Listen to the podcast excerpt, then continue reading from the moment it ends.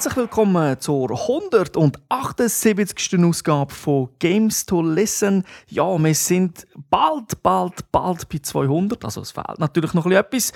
Und wie immer begrüße ich natürlich unsere Zuschauer. Mein Name ist Thomas Vogt, AK Turbo Vince. Und natürlich begrüße ich vor allem Zuhörer, nicht Zuschauer. Das macht natürlich auch wie immer der Co-Host. Das ist der Thomas Seiler, AK Säuli. Salut zusammen. Du begrüßt natürlich auch alle und natürlich Zuschauer. Selbstverständlich. Vielleicht hat es ja Leute bei uns daheim, die uns zuschauen. Wer weiß, das verraten wir natürlich nicht. Wie immer Hinweis zuerst auf unsere Webseite www.gamester.tv. Dort gibt es die neuesten News aus der Videospielwelt. Einfach, was geht ab, was sind die geilen Games, das findet ihr alles dort. Plus natürlich auch noch die ganzen Sachen, was zum Beispiel Games to Watch angeht. Das Archiv findet ihr dort, die Sendungen mit dem Raffi, die könnt ihr das Zeug anschauen, in Bild und Ton und natürlich auch das Archiv vom Podcast. Und wie immer besprechen wir ein Spiel und das machen wir natürlich in der Gamers Lounge.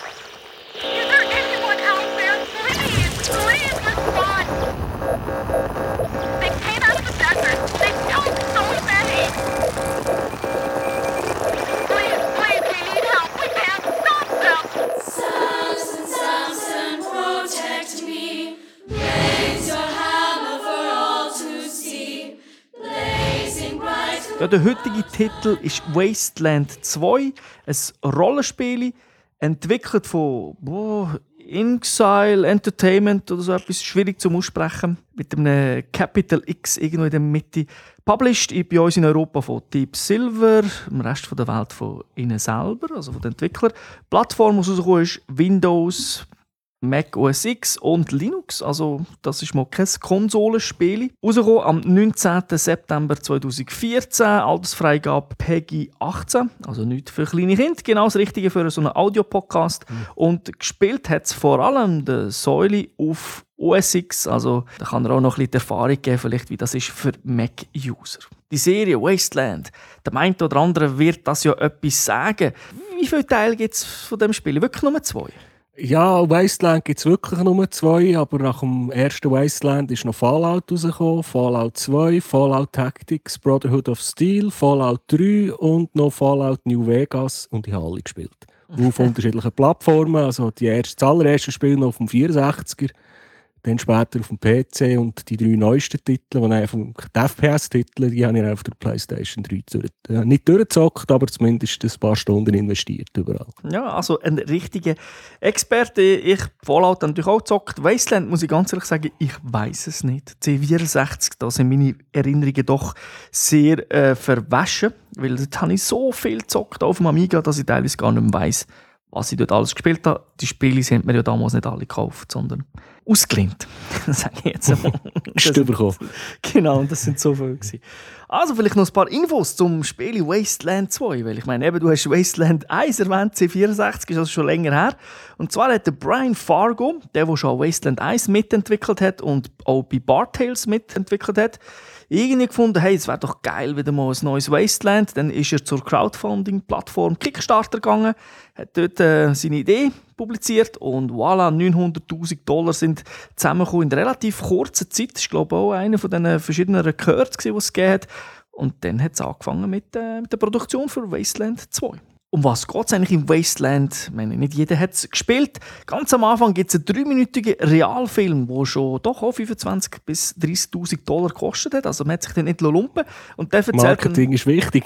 Ja, natürlich. Genau. Und wenn du bei 900'000 kannst du dann schon ein paar Prozent äh, in so einen Film investieren. Und das erzählt ja dann auch ähm, die ganze Geschichte zu Wasteland 2, also zumindest der Anfang. Das Ganze ist so eine alternative Zeitlinie. 1998 ist im Zug von einem Meteoriteneinschlag irgendwie alles schon mal so ein bisschen im Bruch gegangen und dann, das hat nicht gelangt, haben sich natürlich noch die Russen und die Amerikaner müssen bekriegen und haben sich mit Atombomben beschossen und der Großteil der Erdbevölkerung ist äh, vernichtet worden. Das ist schon mal ein schönes Szenario. Und die wenigen Überlebenden nach dieser Apokalypse, ja, oder in dieser Apokalypse, die sich ein bisschen bekriegen, die müssen ein bisschen schauen, wie sie überleben. Und eine Gruppe von Armeeingenieuren, von Amerikanern natürlich, die sind so gerade äh, irgendwo in der Wüste und haben so eine Brücke gebaut, wo das passiert ist. Und dann haben sie gefunden, okay, jetzt äh, müssen wir etwas anderes machen. Sie, sie haben sich dann ein Gefängnis geschnappt und das ist sozusagen ihre, ja, das Hauptquartier geworden und alle Leute, die dort hergekommen sind, denen hat man geholfen.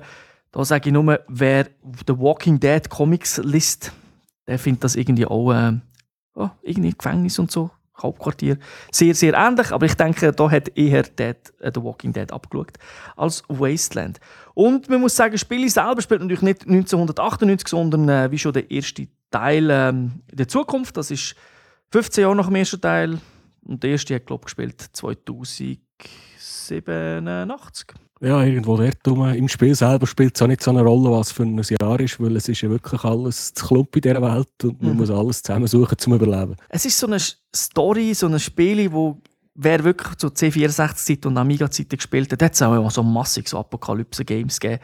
Und das passt halt. Und mir gefällt das ja auch. Aber dir noch mehr, darum hast du natürlich gezockt und jetzt sag mal etwas, um was. Also, was macht man denn in dem Game? Ja, fangen wir mal an. Du hast das Intro erwähnt und die Gruppe von diesen Armeeingenieuren, die heißen mittlerweile Desert Rangers, ist also klar Texas Rangers angelehnt, die man von heutzutage kennt. Und wir sollten eigentlich die Guten darstellen. Und äh, das Spiel fängt damit an, dass man, ich sage jetzt mal, wenn man Party erstellt hat, kommt man mal in die Welt rein und wir wollten dann selber Desert Ranger werden. Das ist eigentlich die erste grosse Hauptaufgabe, die man hat. Also eigentlich wollte man Chuck Norris werden. Ja, das, äh, das kann man schon relativ stark selber beeinflussen, je nachdem, was man für Charaktere erstellt. Mhm. Weil äh, ich, jetzt, ich gebe mal so einen Zeitabriss. Ich würde jetzt mal sagen, wenn man pressiert, kommt man wahrscheinlich in 40 Stunden das Spiel durch. Ich habe jetzt selber etwa knapp über 30 Stunden investiert und bin in der Hälfte von der Story angelangt. Und darum äh, man wird sehr viel Zeit mit diesen Charakteren verbringen, die man am Anfang erstellt. Darum äh, macht es so Sinn, dass man sich dort ein bisschen, vielleicht, wenn man es nicht so kennt, reinlässt und wenn man es halt schon kennt, äh, auf die bekannten Sachen schaut und ein bisschen auf eine ausbalancierte äh, Gruppe schaut. Wie muss man sich das vorstellen? Also so ein Charaktereditor und dann kannst du dort so Attribute verteilen? Ja, so wie, wie das in den meisten Rollenspielen ist. Man hat vier Slots, man kann also vier Charaktere erstellen wo man, kann, wo man mitnimmt für die Party. Da hat man eine Auswahl aus verschiedenen Leuten, die schon vorgefertigt sind, gewisse Skills haben äh, und gewisse Attribute. Oder man kann das selber machen. Und äh, da kann man eigentlich alles frei einstellen. Und was ein bisschen speziell ist, Wasteland hat äh, ein eigenes System. Also es ist nicht äh, Advanced Dungeons Dragons oder bei anderen, wie, wie bei anderen Spielen. Die haben wirklich etwas ganz Eigenes und das nennt sich Classic. Das heisst, jeder Charakter hat äh, sieben Hauptattribute, eben die sieben Buchstaben vom Wort Classic. Und das sind äh, so Sachen wie Koordination, Glück, Kraft und weitere Sachen. Mhm. Äh, das hat einen direkten Einfluss auf die Skills, die man auswählt. Weil äh, ja, einer, der schlechte Koordination hat, ist wahrscheinlich auch nicht der beste Safecracker. Darum sollte man den vielleicht für etwas anderes einsetzen. Dann hat man dann bei den Skills die Möglichkeit, auf äh, zehn verschiedene Waffenskills, äh, ob einer kann gut schlägeln ob einer mit einem Sturmgewehr kann umgehen oder ob er sich in Fuß schießt. Äh, so Sachen kann man verteilen. Dann gibt es so mehr Wissensskills, Field Medic zum Beispiel, oder eben Safe-Cracken oder Schlösser-Cracken oder Knacken, wie ich schon erwähnt habe. Und dann gibt es noch zehn so generelle Skills, also wie gut dass man mit den Leuten reden kann, wie gut, dass, Umgebung, wie gut dass man Sachen wahrnimmt in der Umgebung, ob man irgendwie sieht, ob jetzt da eine Mine vergraben ist oder nicht, ob man einfach draufläuft. und das ist wirklich am Anfang relativ wichtig, dass man, dass man da ein eine Balance findet, dass man sich sagt, ja, die vier Skills zum Beispiel, die sind wichtig, die könnte ich brauchen und sich drumherum näher oder Charakter erstellt. Und kann man diese Charakter dann später auch noch verändern? Also ich nehme an, Leveln kannst du die Skills sicher? Leveln kannst du eigentlich alles. Mit, mit jedem Level, wo man aufsteigt, bekommt man einen Skillpunkt, den man kann verteilen kann. Äh, manchmal bekommt man halt nicht genug, dass man das kaufen kann oder kann aufleveln, wo man will. Dann muss man zwei Runden warten. Die Attribute kann man beschränkt upgraden. Das sind dann mehr so Schreine oder spezielle Bücher, die man findet. Mhm. Oder man findet irgendwie so es gibt noch so, wie sagt man denen, so Glücksbringer, Amulette, die man sich kaum hängen kann, die verschiedene äh, Auswirkungen haben. Meistens eine positive und eine negative. Mit dem kann man es dann auch beeinflussen. Und man trifft natürlich während dem Spiel hunderte von NPCs und wahrscheinlich etwa 50 bis 20 von denen kann man in die Party aufnehmen, wenn man zum richtigen Augenblick das Richtige sagt. Und da hat man dann noch einmal vier Slots frei. Also da ist man maximal mit acht Leuten unterwegs. Einem habe ich so die Medic-Fähigkeiten gegeben. Der wird dann nicht plötzlich zum, zum Safe-Cracker. Also der kann nicht um, umfunktionieren im Laufe des Spiels. Doch, du kannst dem äh, auch Skillpoints für Safecracker gleichzeitig vergeben, da bist du nicht eingeschränkt. Du, Okay. kannst, äh, du bist völlig frei, auf welche Skills dass du wie viele Punkte einsetzt. Also, du kannst einen nehmen, der gut mit einem Messer umgeht und gleichzeitig auch Sprengstoffexperte sein Das ist kein Problem. Die, schliessen, also die Skills schließen sich gegenseitig nicht aus. Wir haben ja vorher gesagt, eben, du hast Fallout hast ja auch in die Serie reingetan. Jetzt, wer Fallout gespielt hat in der Vergangenheit, der sagt sich eher, ja, okay, mein Fallout 3D-Shooter ähnlich. Wie, wie muss man sich da das vorstellen? Ist so 3D? Wie sieht das aus? Ja, es ist 3D, aber es ist nicht äh, First Person. Man hat äh, so eine Art äh, eine isometrische Ansicht auf eine, auf eine Welt, wo man kann die Kamera rotieren kann, in 90 Grad Schritt, leider nicht flüssig. Und dort laufen die Charaktere umeinander. Also das ist nichts mit der Ego-Perspektive und nichts mit Shooter. Alles Also- wie vor, vor Fallout 3. Mhm.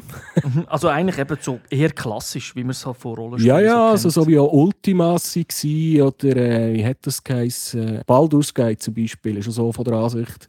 Mhm. Oder Diablo, genau. So reist man auf dieser Welt umeinander und in dem, wenn man geht, geht exploren, ist eigentlich alles äh, Realtime. Da kann man mal laufen, dorthin klicken, dann laufen die Leute dorthin, Skill auswählen, tun die Kisten auf.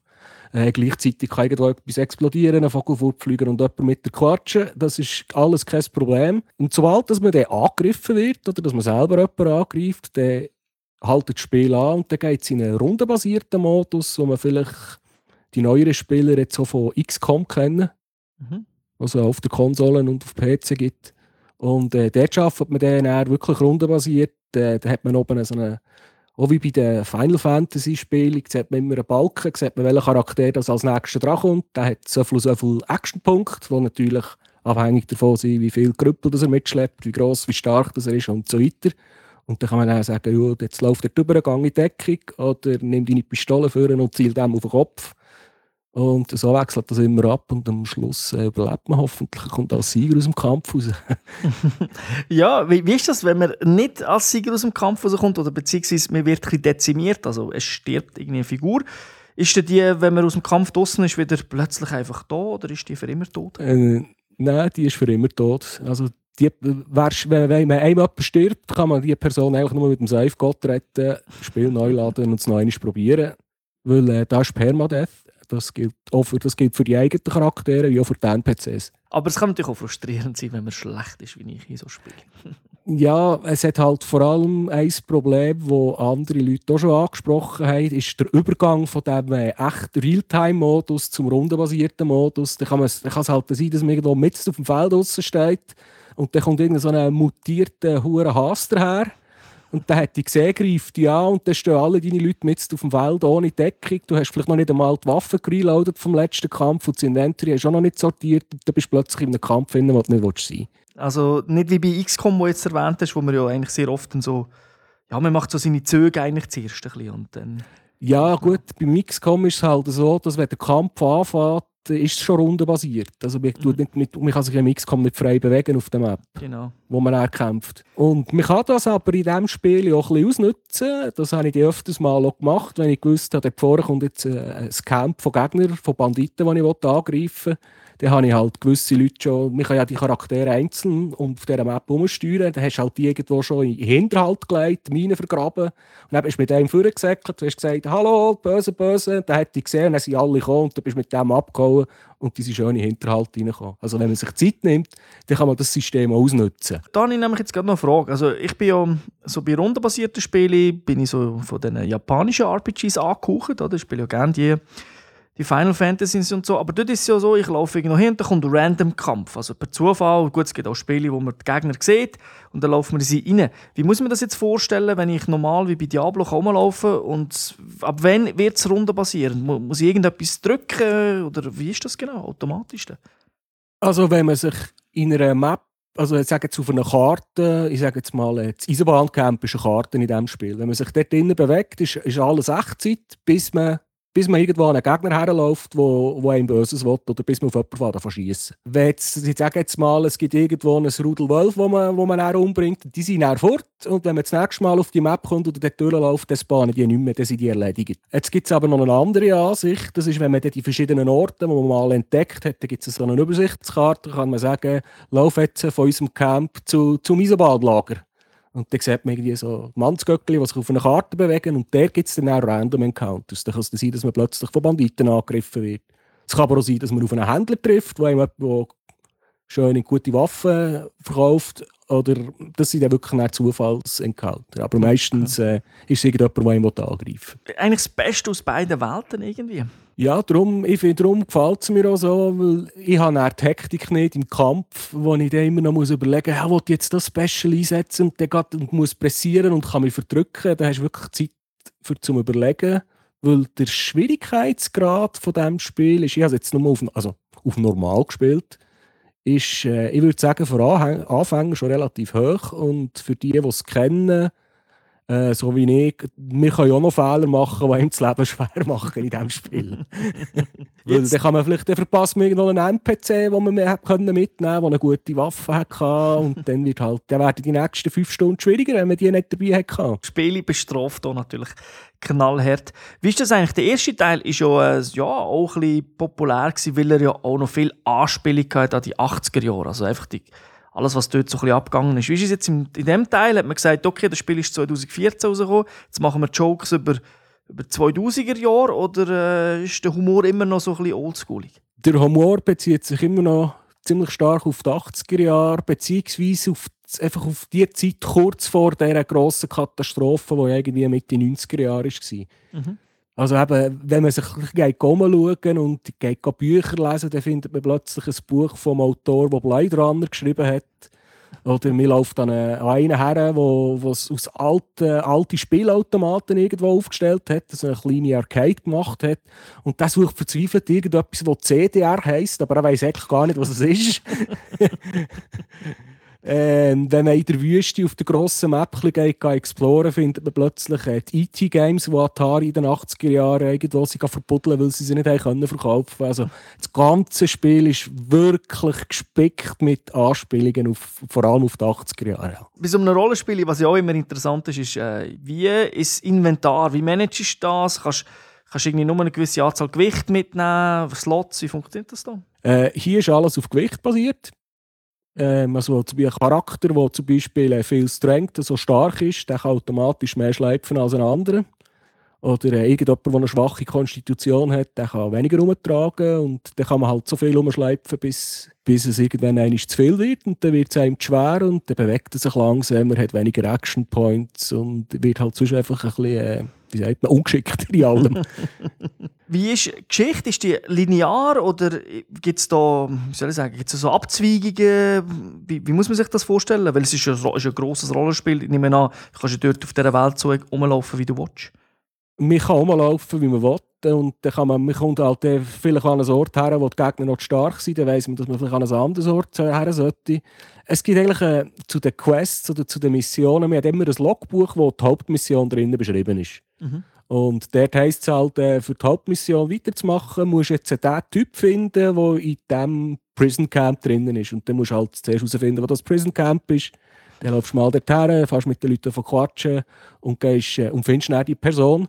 Und währenddessen triffst du natürlich die ganze Zeit andere Leute und dort kannst du mit jemandem quatschen und dann kannst du dir eigentlich äh, beliebig noch Side-Missions und Nebenquests aufladen, die du dann halt nicht machen musst, die aber teilweise noch interessant sind, weil man halt guten Loot findet, äh, viel Geld findet oder irgendeine Munition, weil in diesem Spiel ist eigentlich alles klapp, knapp. Also man hat nie genug Waffen und man hat nie genug Munition dafür. Und auch nie genug, nie genug Geld für sich äh, mit diesem Zeug einzudecken. Darum macht es meistens schon Sinn, dass man noch ein paar von diesen Side-Missions macht. Ja, so stelle ich mir Aber äh, es ist noch ein bisschen schwierig zu beschreiben, weil es ist nicht linear, weil je nachdem, welche NPCs das man dabei hat oder welche Skills das man hat, dann kann man gewisse Side-Missions gar nicht freischalten weil man hat halt die Option nicht, wenn man mit dieser Person redet. Das heisst, äh, je nachdem, wie man die Party so zusammengestellt hat, wird es für, für jeden Spieler eine ziemlich eine unterschiedliche Story geben. Ist nicht das einzige Spiel, das jetzt so einem Crowdfunding äh, neu aufgelegt worden ist, sondern es gibt auch ein paar in der Vergangenheit. Vor allem so alte Spiele, die ja früher natürlich schon aus technischen Gründen extrem textlastig sind. Wie ist es jetzt da? Ich meine, am Anfang hat es einen Film, aber ist dann nachher alles gesprochen oder muss man sehr viel lesen? Was erwartet einem da? Äh, in der Hauptmission ist eigentlich alles geliefert. Da kann man zulassen, da ist das Voice Acting tiptop. Ich finde, die, die Charaktere tun echt noch gut. Äh, in den Side Missions ist schon nicht mehr alles gesprochen. Ich weiß nicht, ob ich da noch ein bisschen Bug in der Mac-Version drin hatte. Ich habe es von Steam, auf Steam gekauft und über Steam gespielt. Und sonst hat es halt äh, alles andere, wenn man irgendwo ein Buch findet, äh, ein Journal, äh, ein Tagebuch, ein Heftchen, irgendetwas, das ist halt alles Text zum, zum Lesen. Okay. Also wer nicht gerne liest und Inventory Management sowieso nicht kann ausstehen kann, der soll sicher die Finger lassen von diesem Spiel. Gut, das soll vielleicht generell Spiele, also Rollenspiele eher meiden. Aber es hat jetzt in dem Sinn nicht, äh, wie sagen wir mal, Metal Gear Solid 4-mäßige Video-Zwischensequenzen und so Sachen gibt es nicht. Mhm. Also wenn man irgendwo irgendetwas geschafft hat, dann ist halt das Ganze wird in der Ingame-Engine dargestellt, mit der 3D, der isometrischen Ansicht und dazu wird einfach geredet. Gut, hast du sonst noch etwas, was speziell ähm, hervorheben oder willst du zum Fazit kommen? Äh, was ich noch hervorheben kann, ist, ich weiß nicht, woher das der Brian Fargo seinen Humor hat, aber es ist, äh, es ist für mich sehr gut, also lustig Oh, es ist halt teilweise bösartig und ein bisschen schwarz. Und er macht sich halt über viele Sachen lustig und nimmt sich ein bisschen hoch. Ich habe jetzt für mich als Nostalgiewert, ich habe einfach viel gelacht, weil ich das Spiel gespielt habe. ja, kommen wir zum Fazit. Also für mich ist es äh, ein gelungener Nachfolger von einem alten Spiel. Im Vergleich zu anderen Remakes, die ich gesehen habe, hat sich da der Brian Fargo und sein Team sich wirklich Mühe gegeben, dass sie auch bei der, äh, auch ein bisschen am alten Spiel noch treu bleiben sein. Äh, ich nehme jetzt mal gerade das Beispiel aus der Serie Fallout, wo es First-Person-Shooter geworden ist.